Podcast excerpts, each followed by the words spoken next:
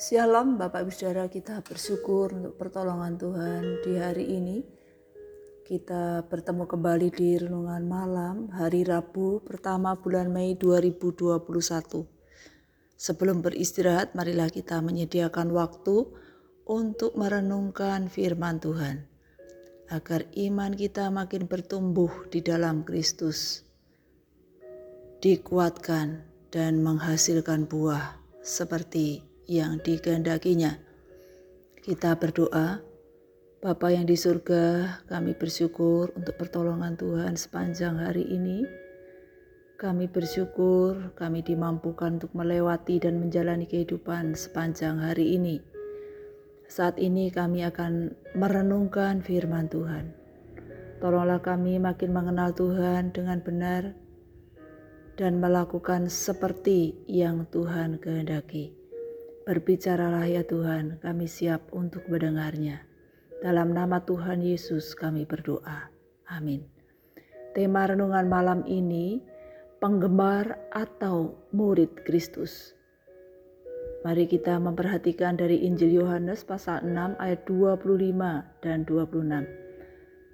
Ketika orang banyak menemukan Yesus di seberang laut itu, mereka berkata kepadanya, "Rabi, bila mana engkau tiba di sini? Yesus menjawab mereka, Aku berkata kepadamu, sesungguhnya kamu mencari aku bukan karena kamu telah melihat tanda-tanda, melainkan karena kamu telah makan roti itu dan kamu kenyang. Setiap orang senang dengan mujizat, dengan berkat Tuhan. Waktu itu orang banyak mencari Yesus karena ingin melihat mujizat, mengalami mujizat dan diberkati.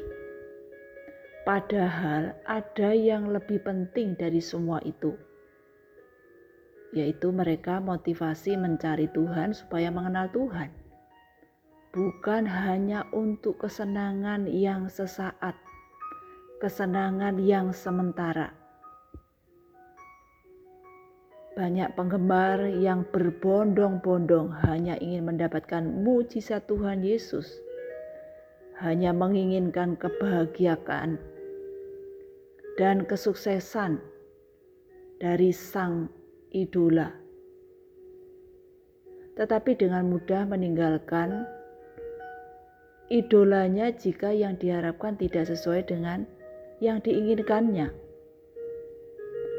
Ketika Kristus menderita, disalibkan, orang-orang yang semula mengikuti ke mana pun Yesus pergi, bahkan mereka yang sudah menyaksikan, mengalami mujizat Tuhan, mereka meninggalkannya.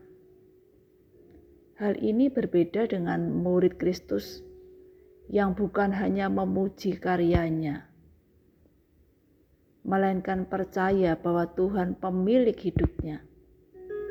Mengenal dan menjalin relasi dengan Tuhan secara pribadi. Setia selama-lamanya. Sehingga para murid ini menjadi berkat dan kesaksian bagi banyak orang. Taat melaksanakan kehendak dan perintah Tuhan. Mengasihi Allah dengan sungguh-sungguh menyadari bahwa Allah terlebih dahulu sudah mengasihinya. Yang perlu kita perhatikan adalah bagaimana relasi kita dengan Kristus hingga saat ini. Sudahkah kita menjadi murid Kristus yang sejati?